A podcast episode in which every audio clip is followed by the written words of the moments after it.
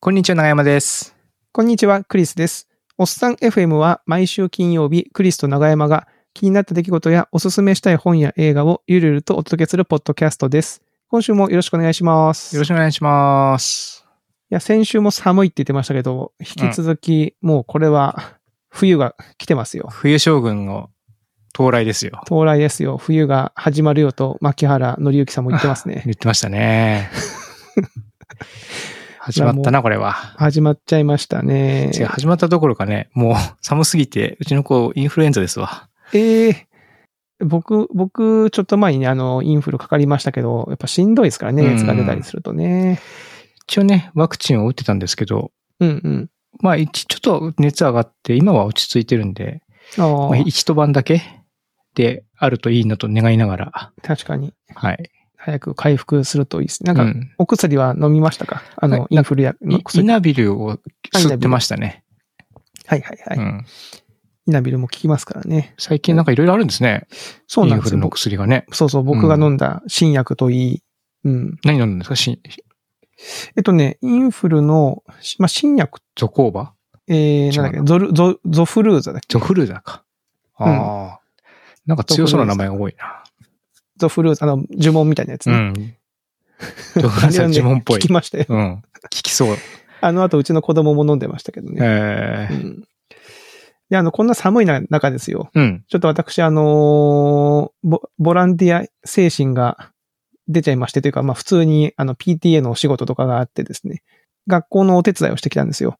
なんか、うち、うちの小学校が、となんだっけ、全国から先生が集まって授業を見学するっていううーん。やつうんの当番校だったらしいんですうんうね、ん今。年。で、まあ、日本全国からこう、先生たちがやってくるんで、まあ京都の街が不慣れだろうってことで、えーその朝ですよ。まあ、1時間ぐらい。日本全国から先生来たらすごい量になる。あ、あの、 もちろん、あの、 あれですよ。あの、全国の小学校から一人ずつとか、そんなんじゃなくて、うん多分、なんとか支部、その東、関東支部からああ、一も人とかう、の、四天王みたいな列そういう、そうそうそう。来るわけですね。多分ね、多分。おー、すげそんえ。な、多分、そんなにめちゃめちゃ来てる感じでもなかったけど、京都で開催ってことで、で、まあ、その、道案内の縦札、あの、紙、なんかたまにいるじゃないですか、この、なんとか会場こちらってうんうんいうんうんう、ちっちゃいプレート持ってるスーツの人みたいな。まあ、あんな感じで、あの、まあ、スーツじゃなかったですけど、街角に立って、えーこっちで小学校ですよっていうのをやるっていう係をやってきたんですけど、まあ、寒かったですね。雨が降ってる日だったんで。ああ、そうか。それ大変ですね。外そうで。そう。で、寒いし、で朝だし、で、あれ、僕、ああいうアルバイト、まあ、ビラ配りとか、あの、街角に立ってやる系のやつ、あんまりやったことなかったんですけど、長山さんありますああいうのやったことって。ビラ配りはね、や、やったことありますね。なんかセブンイレブンのオープニングスタッフだったんで、ああ、なるほど、なるほど。それ、でビラ配ったりと配ったかりしたことはあります。うんあの、セブンイレブンこちらみたいなのた、あの、持ったりしました。こちらはなかったんですけどそれも、なかったですかあの、赤信号で止まった車にビラをまくっていうことしま したね。やっぱ車社会なんで、田舎で。確かにね。うん。うん。ひ人が歩いてるわけじゃそう、なくて人が歩いてないんで、車しかいないんで、もう、車しかいないで信号止まったなと思ったら、あー、すいません、コンコンコンっつって、あの、セブンイレブンここにできたんで、お願いします、みたいないや、なんかことをやりねま、した。うん。僕、まあ、街角に立って、立ってみたんですけど、うんうまん。あ、結構面白かったというか、あの、面白い。面白かったですね。なんか発見があったというか、うん。意外と、こっち見てるか見てないかは、わかるんだなっていうのが、その、分かって。んし、視線、視線みたいなことそうそう。ん人が、 あ、この人はこっちめっちゃ見てるなとか、この人はガン、ガン無視とか全く見てないなとかいうのは結構こうわ、わかりやすいんですよね。で、結構、あなたは関係ないですよっていう人に限ってめっちゃ見てくるんですよ。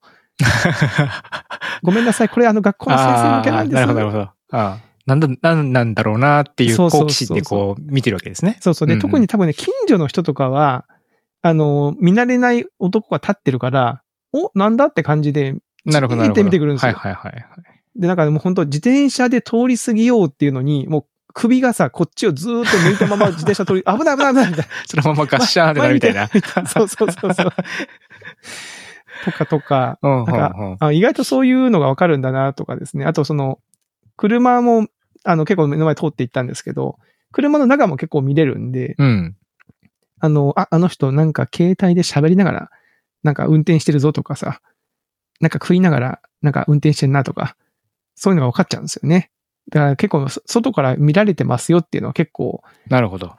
あの、あるなっていうのと、あとあの、なんだ、な、ナビみたいなのがあるじゃないですか、車って。うん、カーナありビますね。うん。カーナビのところに、なんか、スマホを置いて、スマホにカーナビさしてるんですけど、うん。さらにその、その横に追加で、あの、ノートの MacBook を置いて、うん MacBook の画面も開いてる人いたんですよ ね。えー、何それすごいな。いや、わかんない。あれ、何、何してんのあれ、あれどういうシステムとか思ってめっちゃ気になって。えー、自動運転かな。でもわかんない。自動運転って感じでも、いや、自動運転じゃないでし ょ。MacBook で自動運転してたら怖いよ。なんかそんなのがあって、なんかそのパネル文字面白かったなっていうのと、ああ、じゃあ街角観察ができたわけですね。そこでこうず結っ構ねそとうそうそう経点観察をすることで。そうそうそう。あ、だからい意外とだから、あの、小説とかで物語で、例えばこう、お店を出すときに、そこ、そこのお店を出す予定のところに座って一日通りを眺めてると分かることがあるんだみたいなことをたまに読んだりもするんですけあーど、あーああ、意外とああいうのって本当にそうなのかもな。その街の、街行く人々を観察するって結構いろんな発見があるんだなってことはちょっと分かったっていう。ー確かに街角でじーっとそこに佇んで観察するって機会ってあんまないですよね。あんまりないですよね。うん。だから結構ね、面白いです。あの、すあとスマホもさ、見見れないから、そのパネル持ってそうるでとすよね。うん、だからもう本当街行く人を観察するしかないですよね。うんうんうん。えー、はい。まあそれが面白かったなっていうのと、あとそのカメカメラマンしてるんですよ。あそあののきイベントの。えっとね、そのイベントの翌、翌、そのイベントが金曜日だったかな。うん。その翌日に、えー近所の児童館が、ちょっと近くの校庭を借りてイベントをすると。ほうなんか大お大規模イベントって、大規模って言っても別にその、広いだけなんですけど、大規模ってのはその規模っていうのはうね、ん。自動館のイベント。児童館のイベうント。んで、まあ、近所の子供たちが遊びに来て、なんかゲームしたりとか、出店を子供たちがやって、ああ子供たちが買いにいい買いに来たり。で、これ去年もやってて、で、保護者ボランティアでなんかカメラマン募集してますって言ってたんですよね。いそれでもう、シュッと手を挙げたわけですね。や、僕は手挙げなかったんですよ。あれそのいやね、あの、僕週末は野球があるし、ああーと思ったら、向こうの先生から、去年ですね、クリスさんの、カメラといえばクリスさんということで、みたいな連絡があって、いや、カメラといえばクリスさんって何と思って。で高いカメラ持ってるって意味って。ああ。いや、でも僕の、児童館であんまりカメラのことやった記憶はないんだけど、なんかあったのかなと思ったんですけど、とりあえず声かけてもらって、えで、まあ、いいいいですよ、つってこう、3時間ぐらい、そのイベントをうろうろして写真撮るってことを去年やったんですよね。ー、うんで、それはまあまあまあ良かったのか、今年も声かけてもらって、今年も行ってきたってうん。いあ、う指名があったんですね、じゃあ。指名がありまして。カメラといえばクリスさんなんで、つ って。といえば、クリス、僕もね、そう言われてね、あの、こなんか断る口実も思いつかなくて、あ、で、いいっすよ、つって言ってきたんですけど、なかなか、あの、それもそれで結構楽しかったですね。で、まあ、やっぱりこう、人を取るって難しいですね。昔、近藤さんだった、近藤さんに、なんか、近藤さんもカメラ、写真撮るじゃないですか。で、ハテナってほら、入社すると近藤さんが、あの、昔、入社あしあ、て、写真撮りましたね。うんうんアルバムの写真撮ってくれてたうんうん。ったでしょ。で、あの、あのあたりで僕もカメラ買って、近藤さんにカメラの話とかよくしてたんですけど、うんやっぱこう、人との距離を、距離がやっぱ写真に現れるっていうのを近藤さん昔言ってた気おーが、記憶がありまして、まあ確かにそうだなっていうのを改めて感じてですね。で、僕今まで結構その人の写真結構撮ってはきたんですけど、自分と結構関係性がある人の写真が割と多いんですよね。うんうん。会社の人とか、友達とか、自分の子供とか、その同じ野球チームの子たちとか。で、その子たちは基本的に僕のこと知ってるから、なんとなくこう、距離もぐっと詰まると思うんですよ。でも一方で、その、そういうイベントって、ね、こんなおじさんがさ、カメラ持ってうろうろしてると、ちょっとこう、やっぱ、警戒じゃないけど、やっぱ心の距離ってありますうんようね。んうんなんかああいうのをいかにしてこう、ね、ぐっと近寄って、こう、ひ表情じゃないけど楽しそうな瞬間に寄れるかみたいなのが、あ、出るなと思ってうん。。おーうん。で、そのイベントには、あの、本当にその小学生から、えー、なんか演奏をしに来てくれた高校生の子たちもいたんですけど、うん改めて自分で撮った写真バーッと見返したときに、まあ、小学生はぐっといけるんだけど、高校生全然いけてないなっていう。自分の中でちょっと壁があったからですかね。そうそうこそう。にね多分なんかあんだろうな、自分の中にっていうのが分かって、まあそういう発見がね、あったなと思ったという。なんか、そうそうそう。それで言うと、ちょうど週末にし娘の七五三でほうほうほう。カメラマンさんも来てもらって、あの、下鴨神社にお参り行ってきたんですよ。はいはいはいはいはいはい。で、まあ、道中、道中というか、着付けするところからお参りする、まあ、中は撮れないんで、そ外のあたりでいろいろ記念写真とか撮ってもらったんですけども、まあ、ま、毎回毎回お願い、お願いしてるカメラマンさんなんですけど、こう妻妻が言うには、こうすごい距離が近いと。別に不 あの不快な意味じゃなくて ね。不快感はないんだけども、懐に入っそうてくなんかる感じすごい。いこう懐に入ってくる感じがして、うんかつそれは別にそんな嫌な感じはしないとうん。。おうーん、で、いつもニコニコしてるし、感じもいいしっていうは話を確かにしてたんですよ、そういえば。おでークリスの今の話を聞いてね、ふとこう思い出したんですけども、やっぱりカメラマンさんはやっぱりそういうふうに、人との距離っていうのを、ままあ自然かその仕事柄かわかんないですけども、うんうんうん。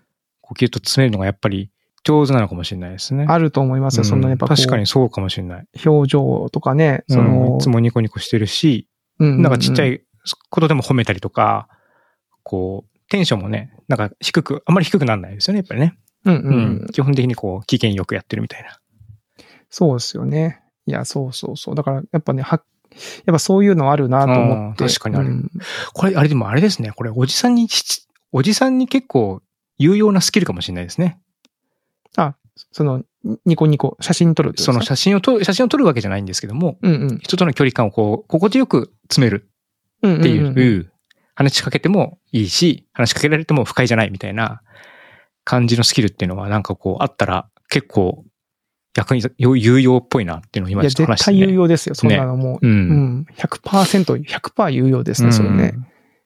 うん。教えてもらおう、今度。はい。いや、それ、そういうのあったね。うんあって、まあ発見があって。あと、まあ、 おまけのしょうもない話なんですけど、うんうんそのイベントが終わった後に、うちに帰ってたら、なんかこう、近所の神社のところで、ひ人だかりができてたんですよ、わーって。あれ、なんかイベントから終わった人たちがな溜まってんのかなと思ったら、なんか、AD っぽい人が何人かいて、うんすいません、今ちょっと撮影を、ここの抜けの写真を撮ってるんで、あのかへー撮影してるんで、あでちょうどなんか、撮影、なんかドラマかなんかの撮影をしてたんですよね。んええー、と思って、じゃあ、その、道がこう通行止めというか、ちょっとここ止まってくださいってなってるんで、こう待ってたんですよ。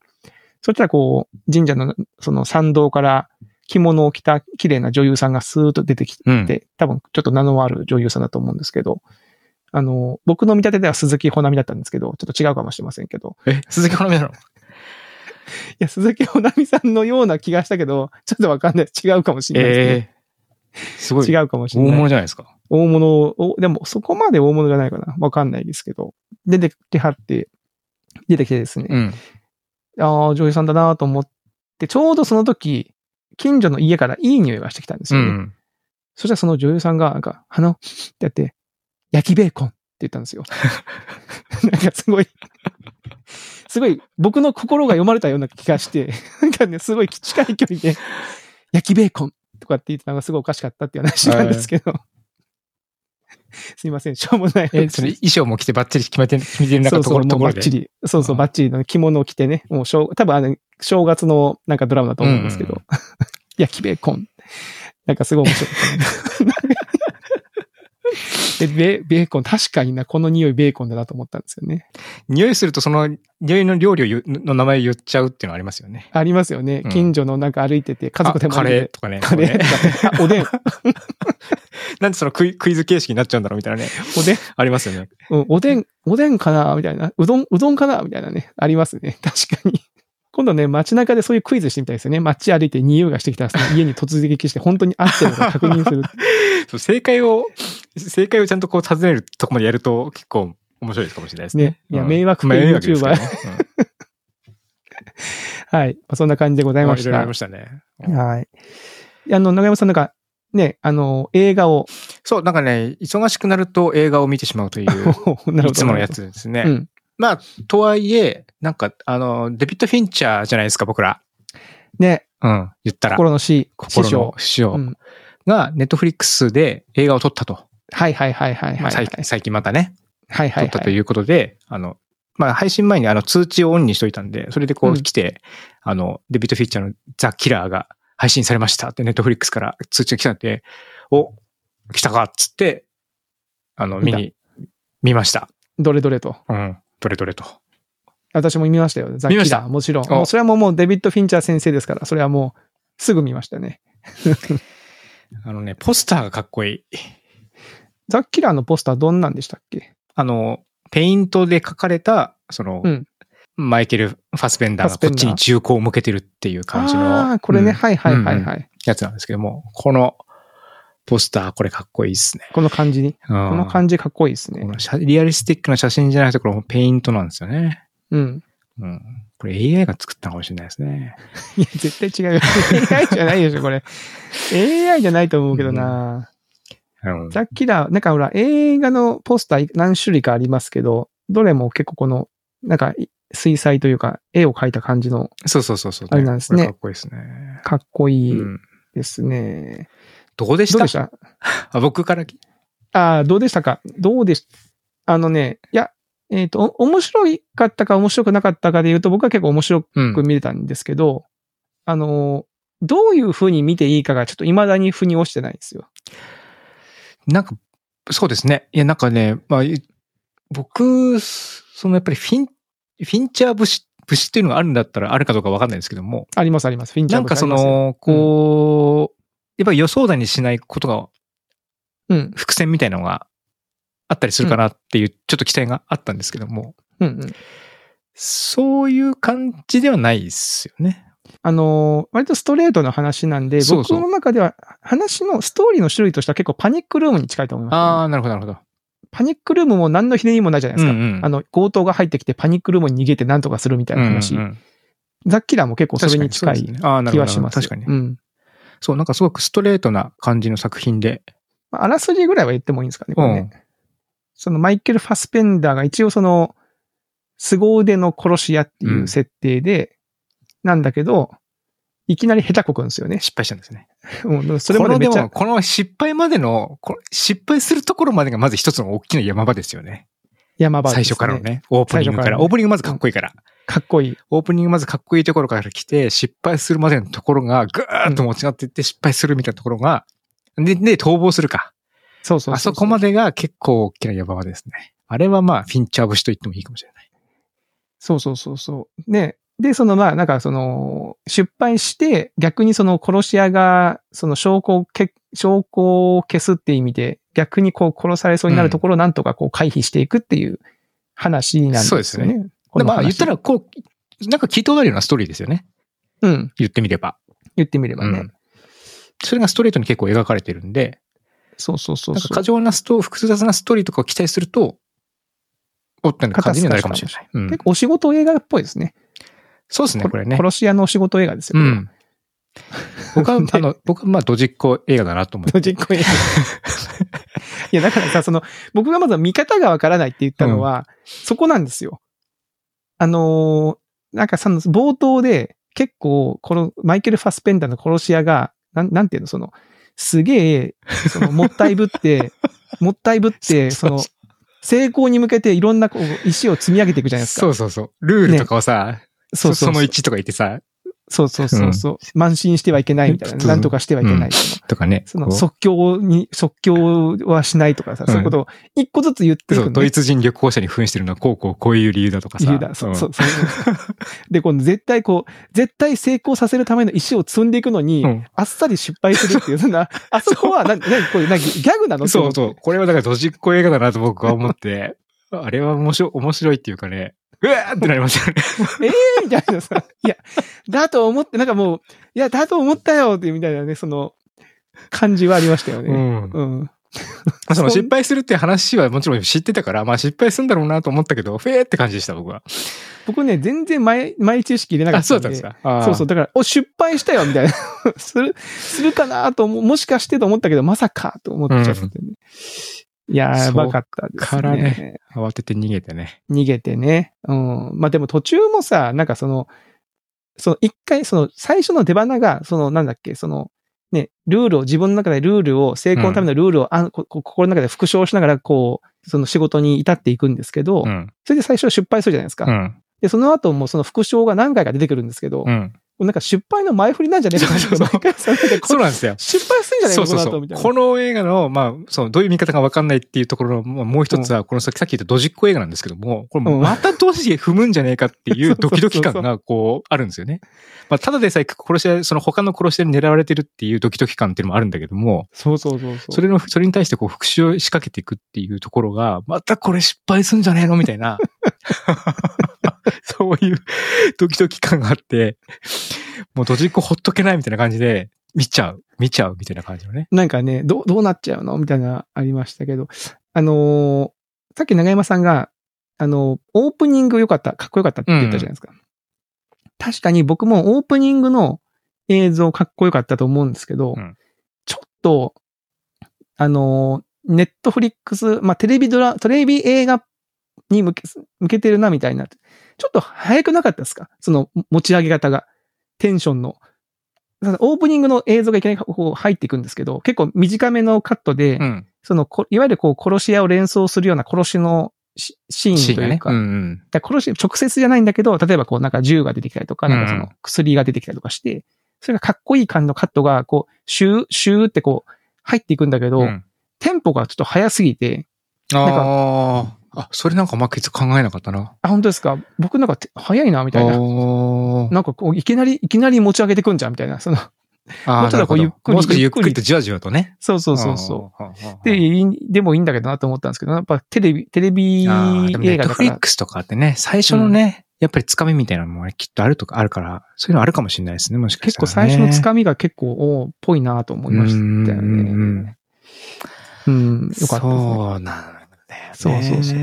で、途中もさ、なんかあの、なんだっけ、途中もちょっと失敗仕掛けるシーンもあるじゃないですか。あります ね。あれっつってね。 そうおーまさ、まさか、うわおいおいみたいな、うんおいおいおいみたいなね、のがあったりとかして、なかなか、あれでしたね。解けないんだよねう。んあと、そうね。あの、ネットフリックスっぽさで言うと、めっちゃ丁寧に、あの、チャプター分けしてあったじゃないですか。あのー、チャプター1、えー、なんなんとかのシーン、うんうんチャプター2、なんとかかんとかっつって、うん別に、まあ別にチャプターが分かれてるわけじゃないんだけども、その映画の中で仮想的にそういうこうタイトサブタイトルが入るんですよね。そうそうそうそう、んあれも別に、まあ、多分、劇場の映画だったらないよなって思ったんですよ。あああいう丁寧なやつ。あ。あれ、じゃあそれもあれかなテレビ向けに、テレビ向けっていうかネットフリックス向けに途中でまあ、やめてもいいよみたいな。そうそうそうそう。多分その見見るのをちょっとこうやめ時とか、なんかその、うんうんあれ CM じゃないけど、こう、うんここで一旦こうちょっとな、なんかトイレ行ってもいいよ的な、あの、なあるほれどねなのかなと僕は思ってみ、まあ現代人なんですけどねね、集中力がなくなってきてるから。うん。そうそうそうそう。いや、そうなんですよ。いや、なかなかでも面白い、面白かったですけどね。久しぶりにフィンチャーの、なんかあと、こう音楽を聴くんですよね。あ、そうそうそうそうそう。主人公の殺し屋うがんその集中力を高めるために。今年やからね。うんうんうんその、高めるために聴く曲がザ・スミスのって いうイギリスのバンドの曲なんですけども。まあなんかその、これ集中力高まんのかって感じの曲なんです よね。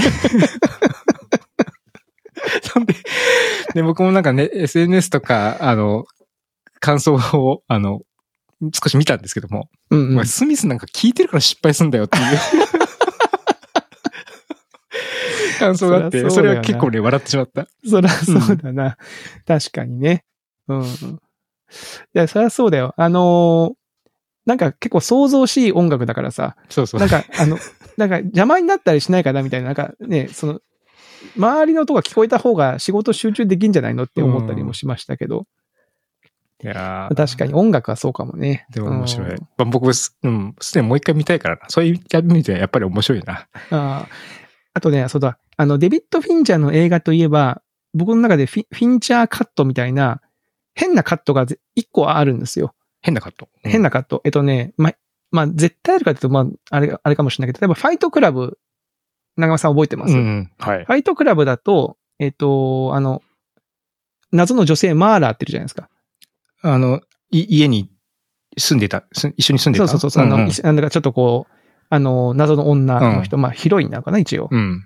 と、その主人公がその夜ままぐわうみたいなシーンがあるんですけど、あの、あのシーンなんか撮り方がすごい変なんですよね、こうなんか。そうだっけ音楽に合わせて、こう、すごいカメラが360度なんかこう、ウィーンって動いたりして、なんかちょっとカット的にすごい変な感じのカットがあったりとか、あと、ソーシャルネットワークだと、あの、ボートレースのシーン。うんうんうん。なんか、てんてんてんとか音楽に合わせて、 なんかなんか謎のなんかこう、変なシーンがあって、なんかおうおさうちょっとこう、じ実験的というか、変なカットがあるなっていうのが僕の中で印象なんですけど、うんうん今回はそれがなかったんですよね。それっぽいのがなくて、ちょっとそ、そういうみたいな物物足りなさというか、なんか、フィンチャーあがなるほどね。仕掛けるのが映像的な変なシーンあんまないなってちょっと思っちゃったんですよねう。ー。うんん。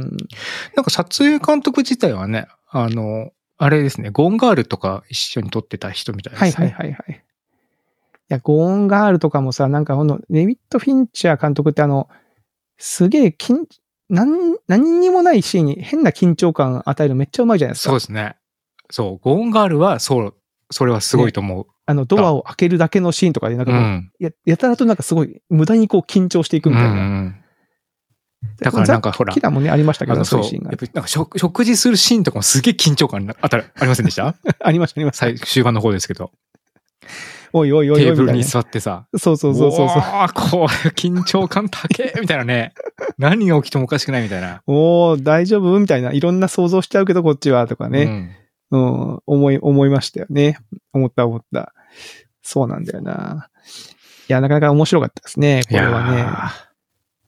いや、良かったですよ。また僕も見たくなりましたね。まあ話してし、話するとね、話ましたて見見たくなったしね。ゴーンガルももう一回見たくなってきてる な。今ゴーンガールも本当ひどい映画だからな。あれ恐ろしい映画ですよ。ゴーンガル。ルはね、僕好きなんですよね、この映画。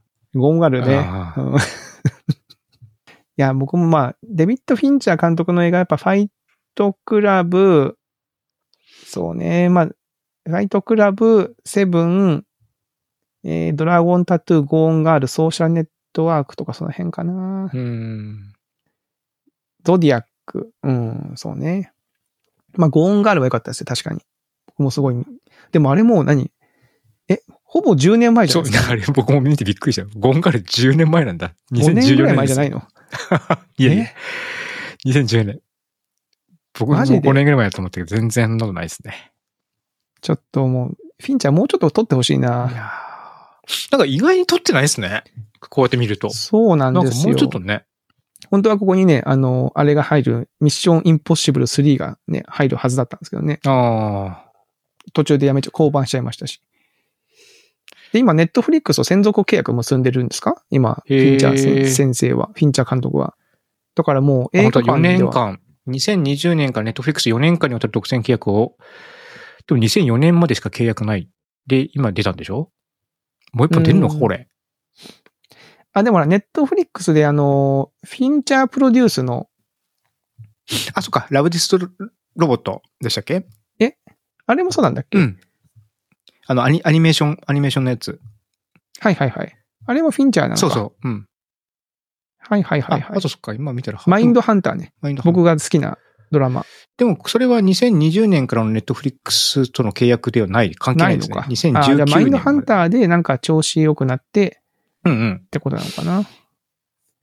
え、でも2020年から、マンク取って、ザ・キラー取って、もう、もう2本じゃないで すか。うん。 2024年までにもう1本出てくるとは思えないからな。もう一本撮ってほしいな短編でもいいから。ああ、短編でもいいか。いいっすね。短編でそれこそなんか実験的なもの撮ってもらうとかね。確かに。ネットフリックスだったらありじゃん。うん。もう一回エイリアン3をやり直してもらって。フィンチャー監督の中でもうこれはなかったこと長友にしたい。い映画ですからね。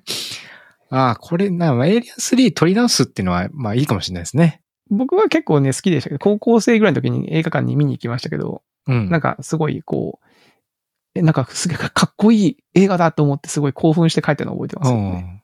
うん。いやー、面白い。まあ、ぜ皆さんぜひともね、これ見て、ザ・キラーちょっと見じゃあて、キラーちょっとね、我々と Netflix 加入喋さりれまてしょるうよ方は、あの、ぜひ見てもらって。はい。ドジっ子ぶりをね、ちょっと堪能してもらうのがいいかなと。はい。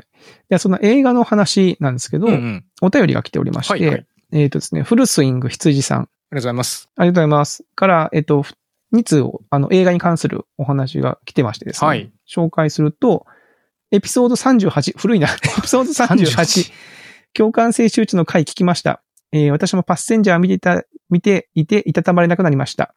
さて、自分が共感性周知の極みと極みの映画として挙げるとすると、ディア・エヴァン・ハンセンです。ぜひクリスさんに見てほしいです。一応ミュージカル映画として一定の評価がされてますというおお手紙と、うんうん。えーにエピソード211、今年見た映画ランキングを聞きました。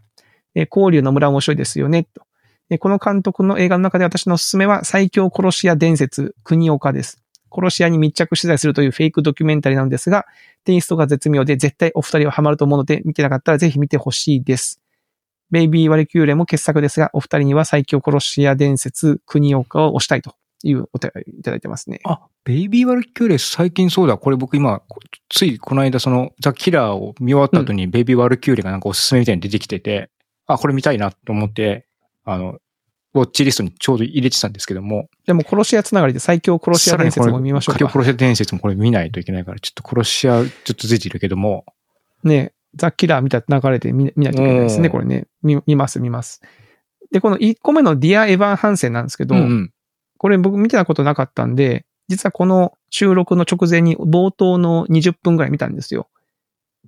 冒頭だけ。ミュージカル映画。うーん。これね、めちゃめちゃ多分僕、めっちゃ僕好みの映画だと思いました。これ紹介してもらってよかった。フルスイングすごいさん、すごいですね。すごいですよ。すごいよ。もともとミュージカル作品らしいんですね、これ。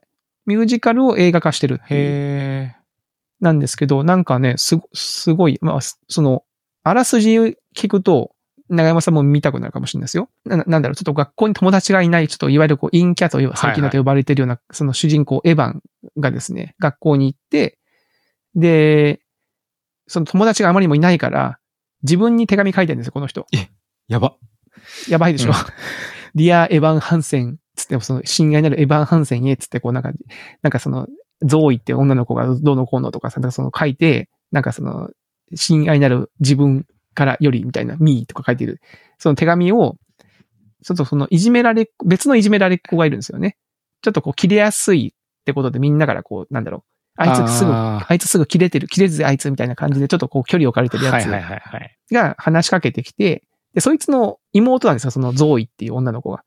で、そのプリントアウトした手紙を読まれてしまっあらて、なんだお前、俺の弟バカにしてんのかみたいな。俺にこの手紙読ましたら、俺が切れて、なんか起こすと思ってんだろうとかってぶち切れられて、その手紙持ってられちゃうんですよ。うん。そしたらなんとその、その後直後ぐらいに、その男の子がなんか自殺をしてしまったらしくて、手紙書いてた子が手紙を読む持ってった子が、持ってった子いがじめその、持ってった子おが、ーで、その両親が学校に来て、その自分のね、息子には友達が一人もいないと思ってたけど、うんあなたが友達だったのね、みたいにななるんですよね。ほう。でえ、その男の子はその気も弱いから、その悲しみに暮れるコナーの両親をこれ以上苦しめたくないと、エヴァンは話を合わせ、コナーとのありもしない思い出を語ってゆく。エヴァンの語ったエピソードが人々の心を打ち、SNS を通じて世界中に広がっていく。っていう話らしいんですよ。なるほど。あ、そうなんですよ。僕はもう親友なんですよっていうふうに話を持ってったわけだ。そうそうそう。で、こんなことがあったんです、みたいなエピソードが、どんどんどんどんその、本当はその両親だけに、両親を慰めるためだけだったのが広がっていっちゃうみたいな話らしくて、おーまあそこまでまで見てないんですけど、うん今うんうんああらすじを読んでるんですけど、これはね、だから共感性周知ってそういうことじゃないですか。なんか、あーみたいな、そのあーもうやばいやばいみたい なさ、もうな広がっちゃうよみたいな、うんそんなことお前言うなよみたいな。いや、もうやめとけよみたいなのになるってことでしあょー。これは面白そうですよ。うん。で、冒頭がね、歌のシーンから始まる。もうその歌もすごいいいいし。。これはね、ありがとうございます。見ます。あフルスイングさん。ちょっえと、見て感想を。じゃあそれも良さそうってことは、この最強殺し屋伝説、国岡も、お二人い大やこれも相当ですお二人ねお二人絶対ハマると思いますって。ね。ハマりますね。これは間違いなさそうですね。いや、ありがたいですね。ありがとうございますこれはちょっと見ますね。見ましょう。見てからまた感想をね、お伝えします。まあちょっとね、年末年始も近いからね、いろいろね、あの、こうやってこう映画とか紹介してもらえると、楽しみがね、増えていいですよね。楽しみが増える。うん。で、あの、先週の、えっ、と、267回、うん。えーエピソード、おじさんの趣味マップというお話をさせていただいたんですけど、は結構なんかいろんなところで言及をいただきまやし、って皆さんおじさんだから、そ趣味マうそうそうそうップ気になっちゃうんですよね。まあそうそう、お便りもね、何通かありましたし、うんうんえーなんかディスコードとか、あの、ツイッターとかでも、あの、おお反応いただきまして、うんで、その中でちょっと一つ紹介をしておこうおこうと思うんですけど、お便りが、えーうんなきおさんのお便りですね。えー、クリスさん、長山さん、こんにちは。毎週楽しく拝聴しています。おじさんの趣味マップ関連で私事ですがタイムリーな話題があるのでお便りしました。えークリスさんはギターやボーカル、長山さんは DJ とうん趣味の音楽活動をされていますが、えーおじさんになって音楽活動を再開したり始めたりする方多いのではないでしょうか。あー確かに。それ、その話はあんましなかったですね。ね、うん確かに多い気がします。多そう多そう私は10代終盤から20代の時期、京都、大阪でのインディーズバンドのライブやテクノ系のクラブによく行ってました。うん子供ができてからそういう場所からはすっかり遠ざかってましたが、最近とあるきっかけで大阪でテクノハウスをかけている小さなバーに立ち寄りました。若い方から同世代やちょっと上の方もいらっしゃって、若い頃を思い出し思い出しながら居心地の良い時間を過ごすことができましたえー。いいですね。で、えー DJ さんやお店の方といろいろとお話をして、音楽作ってみたい気持ちがふつふつと湧いてきて、久しぶりにシンセを買ったのが最近おのお、ハ死んイじラゃイっト。こた。こに衝動買いした機材として、えーロー、ローランドのローランドの S SH4D。 SH4D おー、SH4D 買いました。うん。ね、えー若い頃じ、テクノを自分でもやってみようと思って機材を買って遊んでいました。えー、223回のアシッドテクノの魅力、えー橋本正則さんのゲスト会ですね。うんうんうん。えーわかるわかるとうなずきながら拝聴していましたと。えー当時持っていた機材は随分前にしょ全て処分したのですが、久しぶりの機材購入でテンションが上がっていますと。えーちなみに前日のテクノのバー、楽しすぎて終電を逃してしまい、妻に渋い顔をしてました。 よ買った機材は明日届くので寂しいにしていま すが、妻に内緒で買ったので、また渋い顔をされそうです。 えーこれからの放送も楽しみにしていますと。いやー、いいですね。いや、これ。 いや、終電逃すってことはよっぽどですよよ。っぽどですね、これは。だっていやいい大人が終電逃すなんてこれよっぽどのことですから、これは。へえ、よっぽど楽しかったんだな。よっぽどね、楽しかったんでしょうね。しかも、バーバー別にクラブじゃないから、音楽が、音楽しか聞こえないというよりは、バーだから、多分、もうこれ推測ですけども、来てるお客さんとか、うんバーテンダーの人とか人と、それ多分昔話したりとか、今の話とこうやって、やっぱり結構盛り上がったってことですね。音楽談義がうんで盛、り上がった。申請買ったうんと。はいはいはいはい。いやー、買っちゃったね、これ。買っちゃいましたね。だから、まあでも確かに、その、こういう、こういう機材系の音楽も、あの、橋本さんも言ってましたけども、今こう安くなってたりとか、まあ自分も当時の若い頃に買えなかったものが、まあ手でから届く収入があったりとかうん。するので、手を出してしまうわけですよね。確確かにこのギアを検索すると、たやっぱツイッターで買って、かたね、あのー、久しぶりに音楽活動とか、やっときたとかっていう喜びの声が、いくつか上がってますよ。あーこれまたそうですよ。この SH4D ってもうこう見たからに、こうまあ、なんていうんですかね。まあちょっと昔のシンセというか、つまみたくさんついてるじゃないですか、これ。うん。ついて写真る。見るとね。うん。でこういうのをやっぱこうビヨビヨビヨビヨ動かしながら曲作ったりと か、パフォーマンスするっていうのが、やっぱりこう醍醐味なので、こういうものは。いや、そうですようんね。こんなつまみがついいてるらついてるほどいいですからね、こんなのね。僕もね、最近あの、島村楽器さんによく立ち寄るんですうんよ。うんうん楽器を見に。あの別に買わないですけど、ちょっと眺めに、あの、行くんですけど、やっぱそのシンセサイザーとかその、なんていうの、DJ コーナーがあって、やっぱつまみがめっちゃ並んでます、並んでます。でしょ。うん。ねつまみがいいよね。つまみがこれ並んでるとこれいいでしょ。なんでこれをね、つまみにこう、惹かれてるんでしょうかね、人はね。このつまみがあるとこうグニグニってしたくなるっていそうそうそう。うん。ああ、確かにな。これあの、よくパソコンとかでソフトで、こういうのを模してる、そのシミュレートしてるというか、はいはいはいはいはい。画面上にこうつまみがいっぱい並んでるっていうのもありますけど、やっぱこう、それもね、もちろんその機能的には動くんですけど、直、直感的にはその操作性は悪いんですよね。その、そうですね。マウスを使ってつまみマウスインターフェースで、ちょっといいまいちじゃないですそうか。ですこねなん。かまず、まず両手二つあるんだけど、一個しかまず回せないっていう問題もありますし。あ、そうか。うん両方って、物理つまみは同時に2つそうそ回うそせるうのそうか。。いや、なんだったらちょっとこう、指伸ばせば三つ、四ついけますからね。あ、確かうにん確かに。ああ、なるほどね。ほうほう知っほうてもできないし、クリックしてグーって引っ張ると回るみたいな感じのも、やっぱ調整微妙、調整全然難しいですよね。難しい。難しいんですよ、うんあれ。わかる。で、物理だとね、こう、目をつ、目をつぶっててもっていうかね、大体どこにこれがあるっていうのもね、使い込んでいくとこう分かったりするけども、やっぱソフトウェアはこううん目に見、見えて見ないと分かんないしっていうのもあるから、やっぱり違うんですよねこれか。いや、でもちょっと見てると、いや、僕は、僕はこういうテクノ文化で育った人間じゃないですし、多分、買っても使いこなせないんでしょうけど、ちょっと欲しくなりますね。うん。この機械で、的なんかに。最近ね、このね、ソフトウェアの反動か分かんないですけども、こうんこうハードウェア系が結構ね、盛り上がってきてるんですよね。あ橋本さんも言ってましたけけど、ど。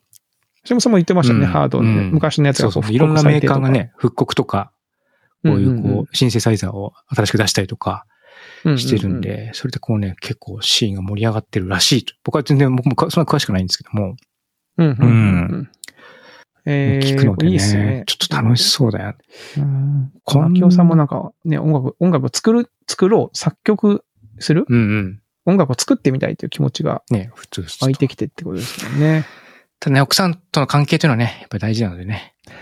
いや、これね、そこだけはちょっと気をつけていただきたい。そう、これ、ね、あのー妻、妻はどうせわかんないだろうと思ったものに限ってやっぱ気が疲れちゃうんですよね。 あの、そっと置いててもバレないだろうと思って、そっと買ってもバレちゃうんであすよあ。、何これっやてぱりなっちゃう。いや、実は私も今年、あの、まあ、ギターを買いましたけど、うんうんその後であの、アンプ買ってんですよね。あ、アンプはバレるんじゃないですかそう。で、バレてるはずなんですよ。うん。特に妻から何のコメントも ないんで、多分その、あの、おめこぼしじゃないですけど、見逃してもらってる と思うんですよね。ああいやー、そうなんですよ。いやーでも面白い機材もそうだし、まあ自転車もそう言われますけど、やっぱりね、音楽機材とか自転車はね、増えるって問題があるんですよ。勝手に。いや、勝手には増 えない。勝手増えるのね。勝手増えるのね。勝手には増えない勝。手には増えるのか。勝手には増えない。うん。増殖してしまうっていう問題があるんでね、これ、なきおさんもね、これ、まあこれ一台買ってちょっとしばらく楽しもうかななんて言ったんだけど、もう、あれやっぱりちょっとこう、ベースはちょっと他の申請、申請なとこって言い出して、そうするとこのいやシーーケンサーがとかって話になってきて、またね、ラックがとか言い出して、なんであなたの机こんなピカピカピカピカ光ってんのみたいな。なるかもしれないですね。僕もだってあの、レスポールタイプのギター買って、今年、うん。あの、もうしばらくいらないだろうと思ってたんですよ。で、まあ、今、全然気に入って普通に弾いてるんですけど、やっぱりその、しゃさっき島村楽器に行って見るのは、やっぱ他のレスポールタイプのギ ターを、いや、ギターの後ろで他にもいっぱいあるんですよ。でそも、ので形でもとかテレ。キャスターとかそういうのが欲しくなんないんですかなんかね、テレキャスターとかも弾いてみたくはあるけど、なんか個人的にはやっぱレスポールもう一本、なんかちょっと欲しいなって思う。まあ、おーなんだろう、色が違うとか、なんかそういう感じなのかな。あらあら。あらら。買わないですけど。これはあの別にあの何の前振りでもフラグでも何でもなく て、いやちょっと買わ買わないですけど、まあ眺めて、ああ、いいな、っつってこう。でもまあ僕はとりあえず今買ったものを大事にね、こう大事に大事にして、うんうん。いえー、行こうとは思ってますけどね。はい。やいやいや、いいですね。やっぱこういうのですはね。。あの音楽活動、またちょっと音楽活動をするおじさんの集まりとかやりたいですね。ああ、いろんなジャンルで。別にそのテクノとかジャバンンルドでとか問わず、DJ とか問わずに。うん。うんうん。なんか別に普通の下手くそでもいいから、ちょっとこう、ね、そのあおあ。仲間だけでその部屋借りて、順番になんかちょっとこう、ひ披露して、終わって飲みに行くみたいな。そのああ、でもなんかね、なんか前でもそんな話もあったな。なんかその、普通にこう、場所を借りて、うう。ん。まあ、ひそのライブをする。ううん。みんな素人だけど、みたいな。ね、なんかそういうの、なんか全く見ず知らずの客を入れてやりたいかっていうと、あんまそういう気持ちもない ないんですけど。うんうんみんなが、みんな演奏側の人だったら、そうそうそうそう。それなりにいいかなみんなのみたいな気持ちもわかるから、そうそうそうそう。いいかな、うんみたいな。心理的にもうん。安心してできるみたいな。のがあありあるかますもしれないですけどね。はね。い。そんな感じですかね。はい、ありがとうございます。ありがとうございました。はい。あとですね、あの、そうそう、この言及絡みで言うと、うん最近なんかいろんなポッドキャストの方に、あの、おっさん FM を取り上げていただきまして、はいあの、稲ジョブさん、大丈夫さん。えー、稲ジョブさんもですね、あの、前 3D プリンターのことで、えー2回ぐらい前かな、紹介した、その、欲しいけど買わないもの。そうそうそうそうそう。で、なんかそれで、こう、稲ジョブさん、やっぱ本がですね、その 3D プリンター話に混ざりたくなったんで、自分のポッドキャス トで、オタク特有の早口的に 3D プリンターの話をしてしまいましたって、確かにあの、オタク、オタク特有かわかんないけど、結構こう、あの、急にね情報量の密度は結構ありましたよね密度の高いね。うんうんうん。高い話よね。はい。いや、う嬉しいですね。こういうね、あの、嬉しい。参い加いのですね。うんはい。あとね、営農とサブカルっていう、ポッドキャスト。おうあの、営農は別にあの、営農さんではないゲストに来てもらった営農さんじゃないです。あ、じゃなくてちゃんとこれは脳を営む方の。あの、農業を営む方の営農の、おうおうえーポッドキャストがある、あってですね。そちらの方で、えーだいぶ昔の回ですよ。これ取り上げていただいたのは。あれですね。35、エピソード35 35。わうんあ、二桁だ。で取り上げてもらった、あの、なんか賃貸か持ち家かみたいな話を昔したと思あうんあ、ですしけど。ましたね。うんうんうんあの話を、なんかまあこの、えーのとサブカルの方が、まあ賃貸か持ち家かで、ポッドキャストで言及してるポッドキャストを、なんか4、50聞いたらしいんですよ。うん。お、すごい。へえ。で、その中で、こう、良かった、まあ自分なりに良かったっていうのを4つピックアップして紹介してくれていて、うん、その中の一つがポ、あの、おっさんえ FM 良かったんだの回。本当に。良かったみたいですよ。は。はいまあ、ただ、あのーその持ち家か賃貸かっていうタイトルなのに、30分番組のうち10分ぐらいしかその話してなくて、残りの20分は違う話してたって書いてあって言 ってて、まあ確かにと。まあ雑談系のポッドキャストだから、そうですね。いろんな、いろんなことで話してますからね。その中はのい一つをタイトルにしてるみたいな感じなんで、若干詐欺ってるところもありますけどね。はい。そうそうそう。まあ、いろんな話が聞けるってことでね、はいそこは、あの、ぜひとも、そういうもんだと思ってほしいんですけど、まあ、それで、あの、紹介いただきましてありがとうございます。ありがとうございますは嬉しかったですね。はい。そして、あの、テクテクラジオさんの方で、えー、この間やった気になるけど買ってないものお、えー、2023、あの、皆さんやってもいいっすよ、このフォーマットって言って、全然誰も何も音沙汰もなくて、うん。うん、我々としては、はいなんか寂しいなと思ったら、テクテクラジオさんがなんと乗いっやかってくれまして。ーありが最とうご高ざいまですすね。最高ですね。で、ちゃんと本当にあの、気になるけど買ってないものをお話ししてて面白かった面で白いすですよ。ね、これね。面白かったですね。いやー、わかるなっていうのはね、結構あるので ね。ぜひ皆さんもうん、聞いてみ聞ていてくだみさて。い。ぜひとも、ね。で、もし、ポッドキャストをしてる方は、ご自身の番組でも、ぜひ。確かにえーやって、やりやってみましょう。もうすぐね、もう年末なんで、あの、買って買っよてかっよかたっもたのものをやる前にこれをやる。あまあ、やったとでもいいですけどね。やった後でもいいですね。うん。やったでも、もうぜひぜひやってみてください。はい。というところで、一通り、一通り喋りましたかね。はい。いやいやいやいいやいやいやいもうや年末ですから。これ次の回ゲストで、その後もささっと、今年おしまいですからね。早いね。あ、でもこと、12月も一応、あれですね、あの、ゲスト会を2回やると、3回あるのか、トーク会みたいなうんうね、ん2人会が。29日が年末なんですね。じゃあそこで、年末の振り返りをするか。するか。早いな。いやー、一瞬だな。あっという間ですね。はい。いやーよし。じゃあ、ザ・殺し屋の映画をね、年末はいっぱい見るか。そううん。殺し屋のみ映画を見て、ちょっとストレスを発散しながら、ねははいい。元気に新しい年を迎えようかなと思います。ということで、今週のおっさん FM はここまでとさせていただきます。それでは皆さんまた来週お会いしましょう。さようなら。さよなら。